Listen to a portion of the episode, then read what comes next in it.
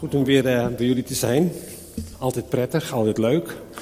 En als je wat vaker komt, dan uh, herken je gezichten. En mensen herkennen jou en die vragen zich af: mag die man nog steeds hier komen? En uh, ja, nou, het is altijd een voorrecht om het woord van God te openen. Mijn naam is Jan der Oude, getrouwd. Vier kinderen, acht kleinkinderen en ik werk al een poosje voor Operatie Mobilisatie sinds 1987. Nou, wil je weten wat OM is? Uh, achterin op de ronde tafel ligt wat uh, materiaal van OM. Het meest recente Go Magazine. Dat is ook alweer zes maanden oud, maar het verschijnt maar één keer per jaar. Dus het is nog steeds recent. Dan ook als je zegt van nou ik wil wat meer weten over die uh, Den Oude en zo. Er ligt onze meest recente, ook al vanaf juni. Um, nieuwsbrief. Ja, het is eigenlijk geen nieuwsbrief. Het is meer een gemopper en zo over het leven en wat dan ook. Um, ja. En uh, ja, OM is bekend onder andere van de schepen. En daar kun je heen. Twee maanden of zo, gewoon doen. Niet voor bidden, gewoon gaan. Dat zeg ik wel vaker. Dan moeten mensen altijd een beetje lachen. Waarom zou ik dan niet voor bidden? Want nou, dat doe je toch ook niet als je vakantie naar Ibiza plant. Maar als het om geestelijke zaken gaat, dan worden we opeens heel serieus. En dan moeten we wel een bevestiging van de Heer hebben. Nou, die bevestiging hebben we al lang. Gewoon, als je tijd, gelegenheid en middelen hebt, gewoon doen. Twee maanden naar Azië. Of ja, ben je 18, 19 of 20 of 35 en je weet nog steeds niet wat je met je leven wil. Dan ga je zes maanden naar Zuid-Afrika om een REACH-programma te volgen. En dan kom je terug als een David in het kwadraat. Ja, was dat maar zo, hè? Was dat maar zo. Goed, even mijn timer aanzetten. Dat is meer voor mezelf. Dan weet ik wanneer ik ongeveer klaar ben. Ik lees met jullie vanuit uh, Psalm 8. Een paar versen. Vers 4 tot 9 van Psalm 8. En ik lees uit de nieuwe Bijbelvertaling. Zie ik de hemel, het werk van uw vingers, de maan en de sterren, door u daar bevestigd. Wat is dan de sterveling dat u aan hem denkt? Het mensenkind dat u naar hem omziet. U hebt hem bijna een God gemaakt. Hem gekroond met glans en glorie, hem toevertrouwd het werk van uw handen en alles aan zijn voeten gelegd. Schapen, geiten, al het vee en ook de dieren van het veld, de vogels aan de hemel, de vissen in de zeeën. Alles wat trekt over de wegen der zeeën. Als er zoiets bestaat als zuivere liefde, nou en daar maken we ons allemaal wel eens een voorstelling van, dan zien we, denk ik, hoewel al die voorstellingen er net even iets anders uitzien, waarschijnlijk enkele kenmerken van zuivere liefde die in al die voorstellingen voorkomen. Dus je denkt aan zuivere liefde, aan wat voor kenmerken denk je dan? Noem er eens een paar.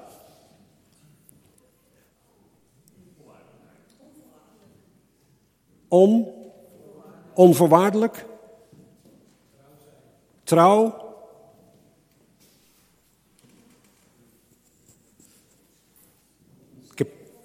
Zelfopofferend. Vergeven. Vergeven.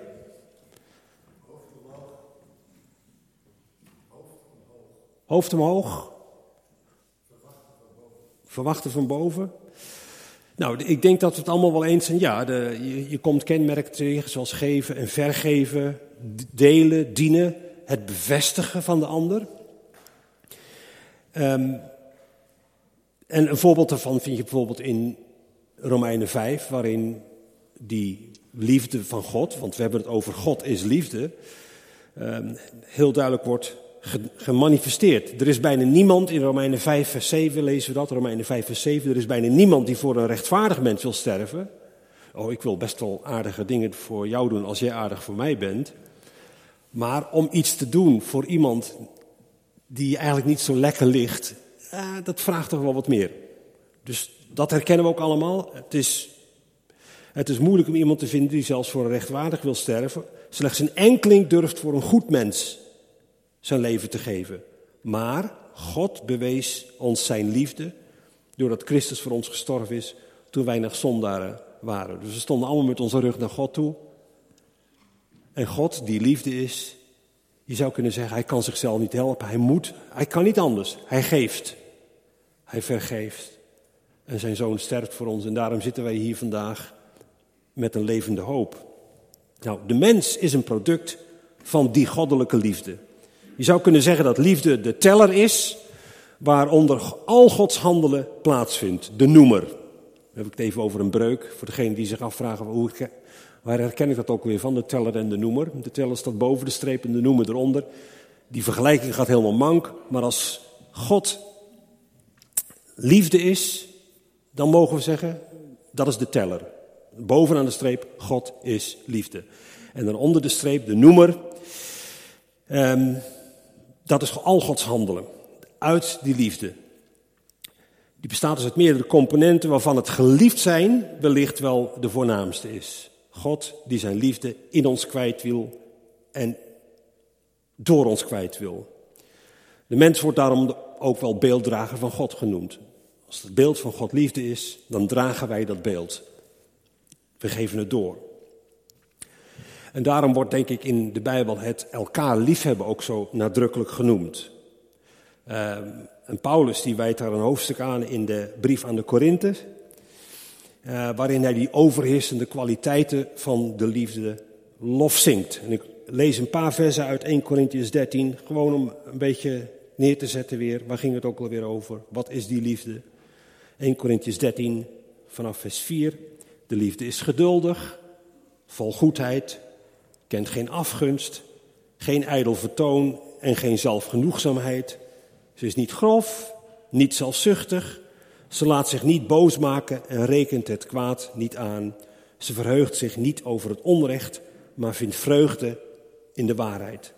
Alles verdraagt ze, alles gelooft ze, alles hoopt ze, in alles volhardt ze. Nou, en dan te beseffen dat de mens de ontvanger is van die liefde. En die mens dan op zijn beurt, als we die liefde van God ontvangen, die gaan we heel graag doorgeven aan anderen. Voor degenen die uh, een partner hebben of in een relatie zijn. Als jouw partner stevig verankerd is in die liefde, zoals we die zojuist even in een aantal kenmerken schetsten. Uh, en dus geeft, vergeeft, deelt, dient en bevestigt. Dan gaat het waarschijnlijk goed met jou als ontvanger daarvan.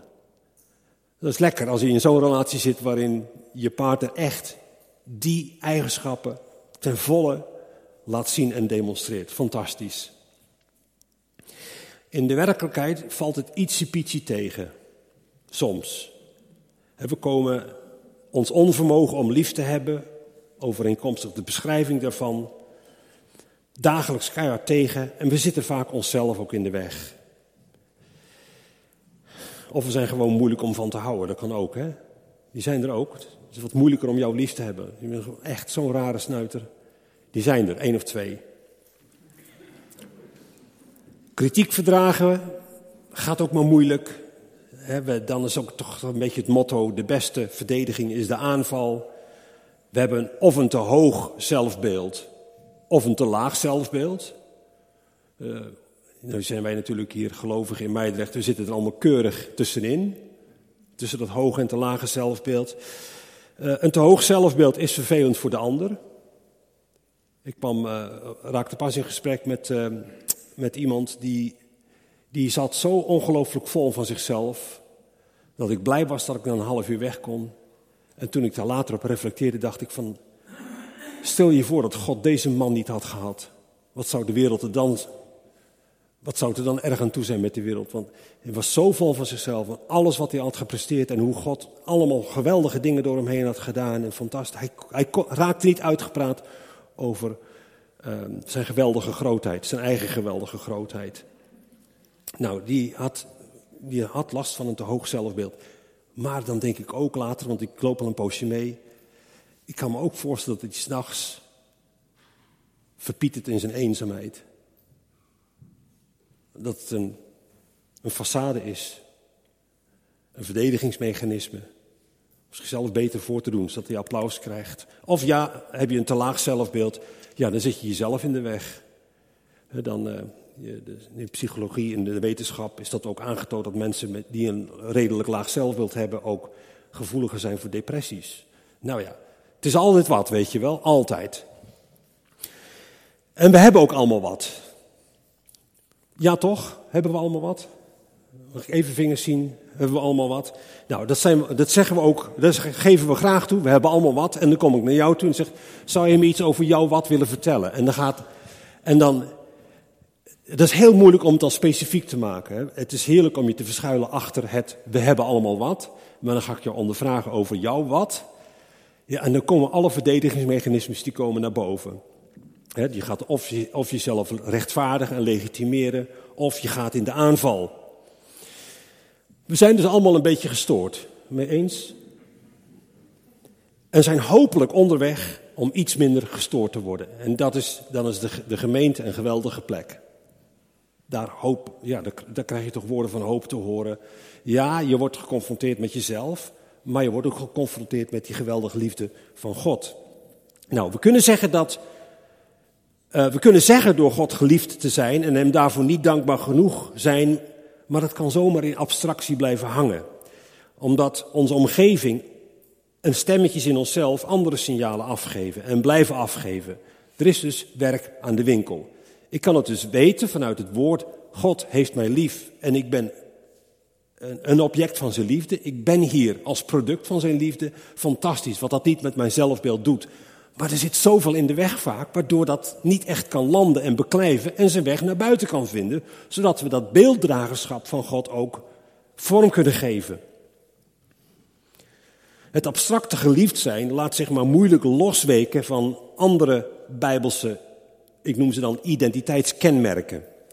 De huidige tijdgeest, waarin de vraag wie ben ik zo prominent aanwezig is, heeft tot gevolg dat een complete generatie, het een complete generatie ontbreekt aan vaste grond onder de identiteitsvraag. En die laten zich als makkerschapen meeslepen door spirituele kwakzalvers, goeroes, life coaches. Dat is een beroep waar je geld mee kunt verdienen. En zichzelf tot grote hoogte opgeklopte specialisten die rare boeken erover schrijven. Voordat de mens nadenkt over de vraag wie ben ik, is er een belangrijkere vraag die we eerst moeten beantwoorden. En dat is de vraag die we ook vinden in Psalm 8. Wat is de mens? Wat is de mens? Dat is eigenlijk de antropologische vraag. Wat, wat zegt de Bijbel over de mens? En want het is zo makkelijk om meteen maar te gaan nadenken over wie ben ik, maar eerst vaststellen wat ben ik. Want het antwoord op die vraag voorziet de mens van een stevige ondergrond om vervolgens de wie ben ik vraag te kunnen beantwoorden zonder zich te verliezen in een luchtledigheid waarin geen ankers meer te vinden zijn. En de wat ben ik vraag voorziet ons in die ankers. En de Bijbel heeft daar het een en ander over te zeggen, waarbij het tamelijk abstracte ik ben geliefd vormgegeven wordt. Het krijgt zeg maar body, het wordt achter de komma uitgewerkt. En ik ga vijf identiteitskenmerken noemen vanuit Genesis. En in Genesis vinden we eigenlijk het oertype of het archetype van de mens. En Gods, ja, wat, wat God daarmee voor heeft. Wat is die mens? Ja, de mens is geliefd, maar er is zoveel meer over te zeggen. En nummer vijf, er zijn, je kunt ze makkelijk onthouden, want het, ze beginnen, vier beginnen er met een S. Dus die kun je over, met de lunch straks nog even repeteren. Waar, waar stonden die vier S'en ook weer voor? En een M. Vier S en een M. De mens is speciaal. Ik ben geliefd en dat betekent dat ik speciaal ben. Genesis 2, vers 7. Toen maakte God de Heer de mens. Hij vormde uit stof, uit aarde en blies hem levensadem in de neus. Zo werd de mens een levend wezen. Afgezien van de flora en de fauna is de schepping van de mens een onderscheidende scheppingsdaad. De Heere God formeerde de mens uit het stof van de aardbodem hij blies de levensadem in de neusgaten van de man en de man werd een levend persoon. Het is van aangezicht tot aangezicht, intiem en heel persoonlijk.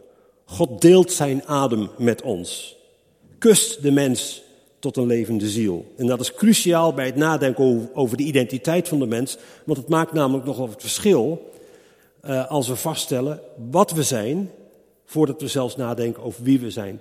Wat ben ik? Ik ben speciaal. Ik sta los van de dieren. Ik ben geschapen. Ik ben een initiatief van God. Ik ben een onafhankelijke scheppingsdaad van God. Ik ben geschapen. Dat kan ik vaststellen. De mens is speciaal. Nou, en, en lees in Psalm 8 wat God die mens allemaal heeft toevertrouwd. En als we dat even laten bezinken, dan realiseren we ons dat we een beetje tekortschieten in dat vertrouwen dat God in de mens heeft, aan de mens heeft gegeven om goed voor die schepping te zorgen. Maar dat is een andere preek. Um, we zijn speciaal, maar we zijn ook sociaal. In Genesis 2, vers 18. God, de Heer, dacht: Het is niet goed dat de mens alleen is. Ik zal een helper voor hem maken die bij hem past. En in dat Genesis-verslag is er sprake van een woordspeling. Het Hebreeuwse woord Adam kan ook mens of mensheid betekenen. De, de Adam in Genesis 1, vers 27 verwijst naar de mensheid, die verder wordt onderscheiden als mannelijk en vrouwelijk. Terwijl Adam in, in Genesis 5 en in Genesis 3 verwijst naar Adam als persoon. In Genesis 2, vers 4 wordt Adam echter zowel met als zonder het lid gebruikt om zowel naar de mensheid als naar Adam te verwijzen. En Genesis 5, vers 1 en 2 is daarvan een goed voorbeeld en ik lees het voor, zodat je begrijpt wat ik bedoel.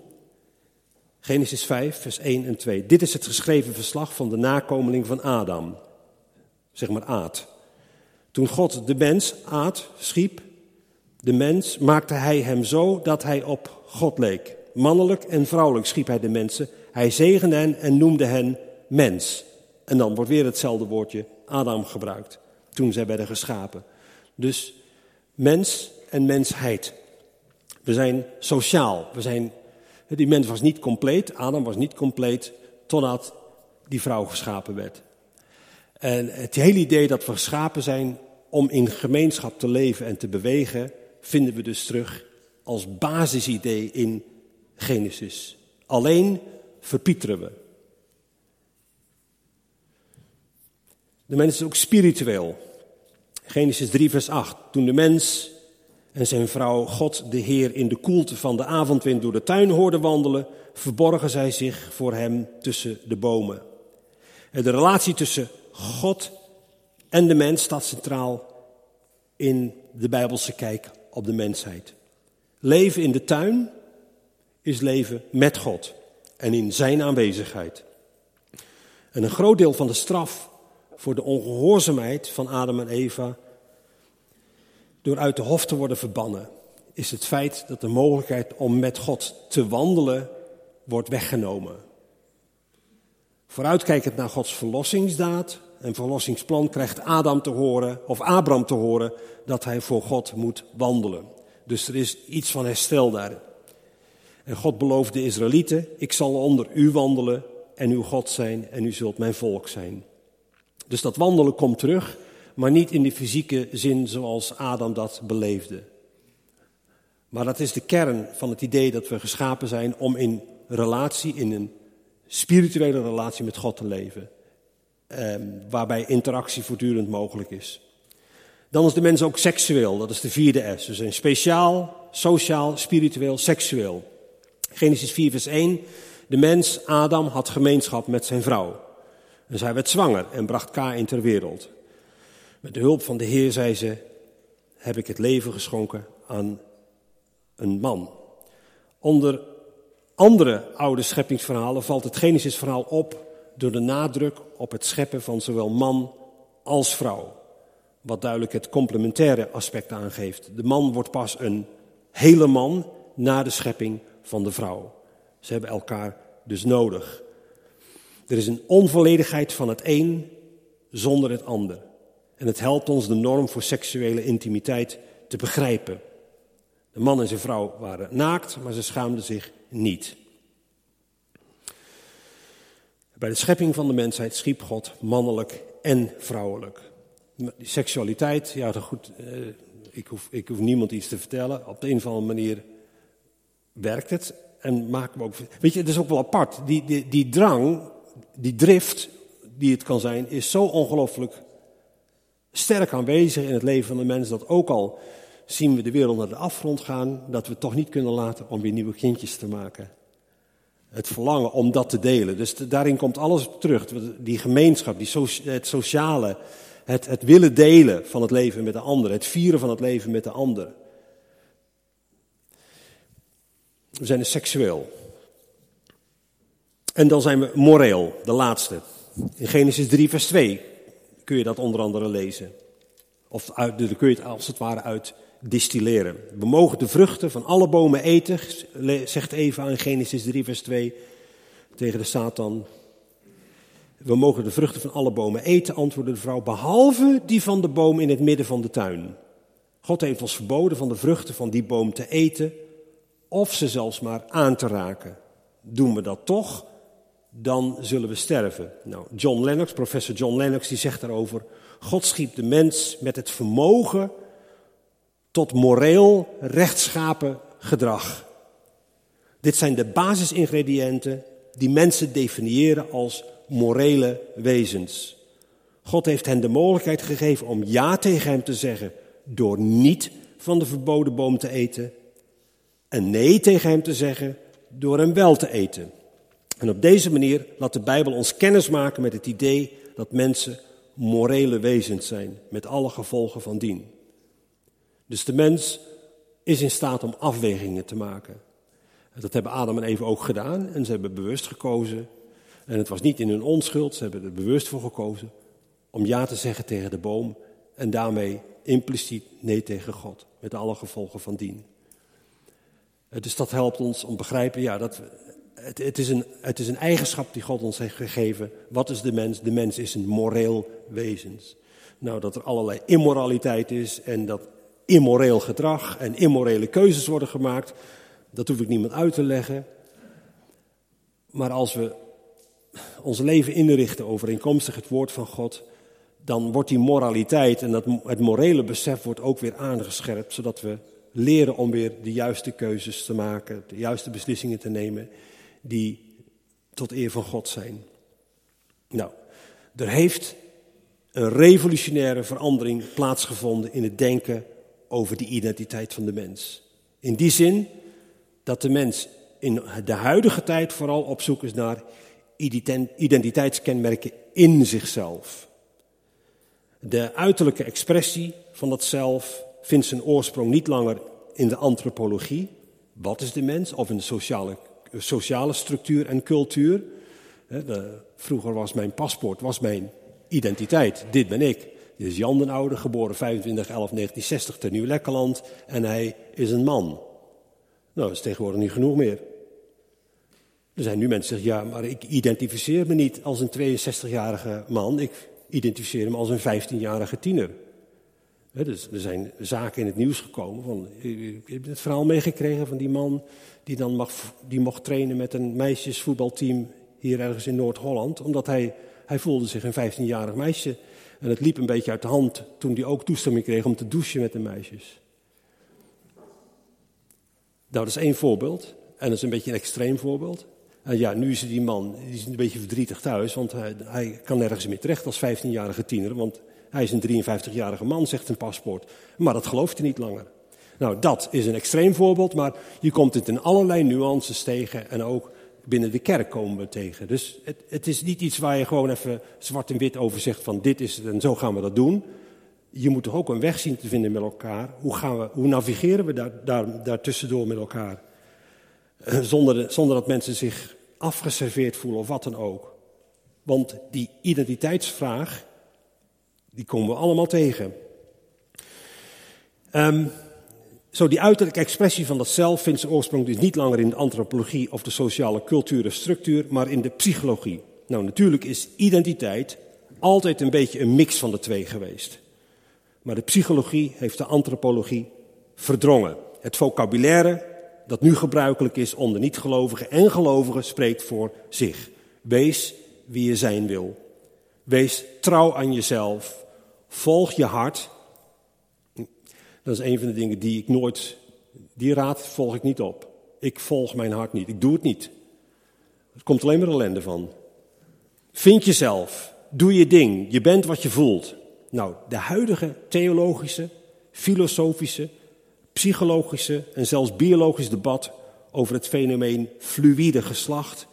En de nieuwe voornaamwoorden is het resultaat van een hele lange reis die begint bij de verlichting in de 16e eeuw.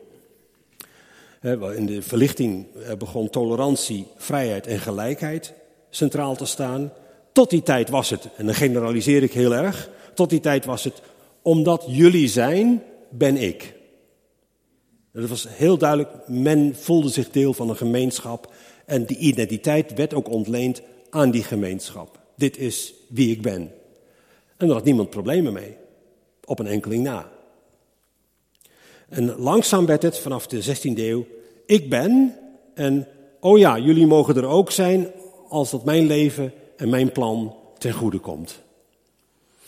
Nou, vandaag de dag viert het recht op wat we expressief individualisme noemen hoogtij.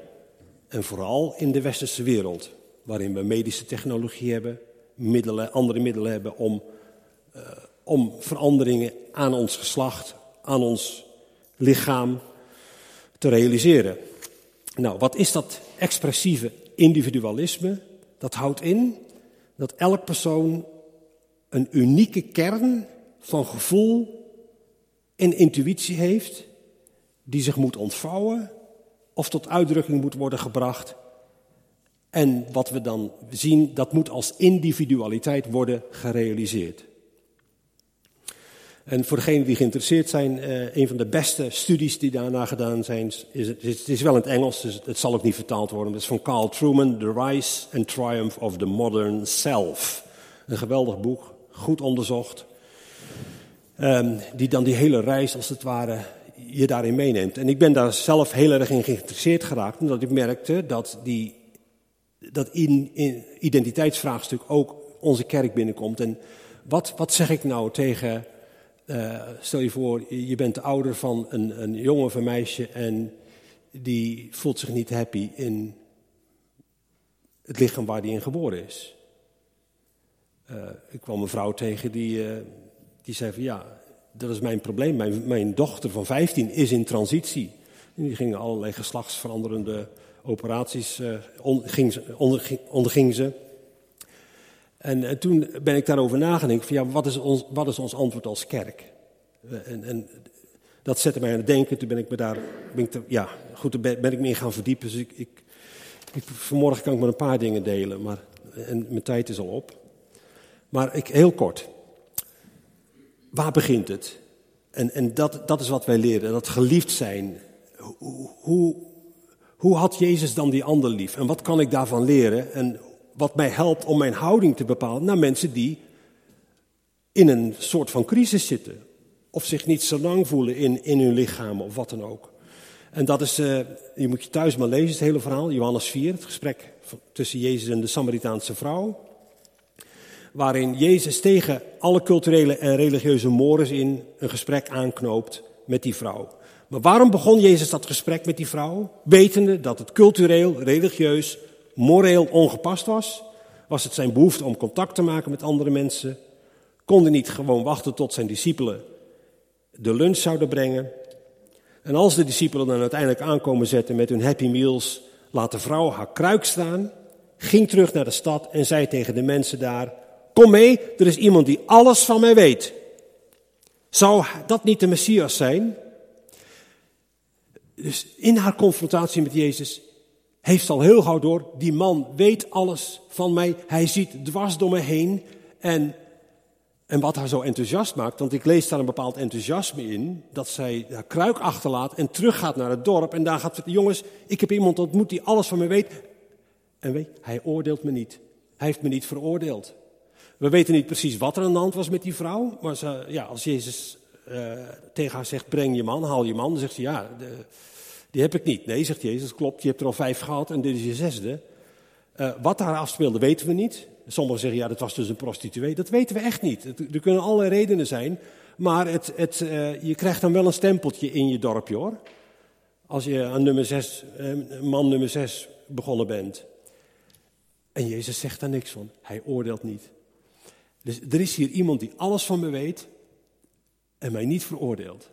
Jongens, die, die gozer, die moet je uitzoeken. Daar moet, daar moet je heen. Dus dat, dat hele dorp dat, uh, uh, dat, gaat er, dat zoekt Jezus op. Weet je, als ze een account op TikTok had gehad of Facebook, dan had ze een foto met Jezus gepost met een bijschrift in de hoofdletters. Deze man weet alles over mij en we hebben elkaar nog maar net ontmoet. Woehoe! En hij oordeelt me niet. En de wereld waarin wij leven is er een waar de afstand tussen individuen zo groot is geworden dat velen zich tot sociale media wenden om geliefd, gekend, gezien, leuk gevonden en bevestigd te worden. En als we posten, zeggen we eigenlijk tegen de wereld: let op mij, ken mij, onthoud mij, zie mij, heb mij lief. Omdat we het niet meer halen daar waar waar het te vinden is en dat is bij God. En, daarna, als, dat, als je dat voor elkaar hebt, kun je posten wat je wil hoor. Maar dan verandert de toon. Dat kan ik je zeker uh, op een bordje geven. We zijn gekend en geliefd door God. Ieder mens is geliefd en gekend door God. Hij hoort, hij ziet, hij confronteert ook jou met jezelf. En dat is best wel eens pijnlijk. En daar moet je dan echt wel wat mee gaan doen. Dat kun je niet zomaar wegwuiven. En hij redt in je leven zoals dat nu, vandaag is. In je drama, in je vreugde, in je vragen, in je zoektocht naar identiteit. De vraag wie ben ik? En die komt ook verschillende keren terug. Een twaalfjarige hoort een identiteitscrisis te hebben. Dat is normaal. Er zijn er maar een, er zijn uitzonderingen die daarheen zweven en die hebben geen idee waar je het over hebt. Maar de rest van ons, wij gaan regelmatig door verschillende crises heen. Is het niet over onszelf, dan gaat het over onze relatie. Ik ben, uh, ik ben 82 getrouwd, 41 jaar, dus ik heb regelmatig aan het eind van weer een hoofdstuk me af moeten vragen, kan ik hier nog mee door, wil ik hier nog mee door, was dit het plan?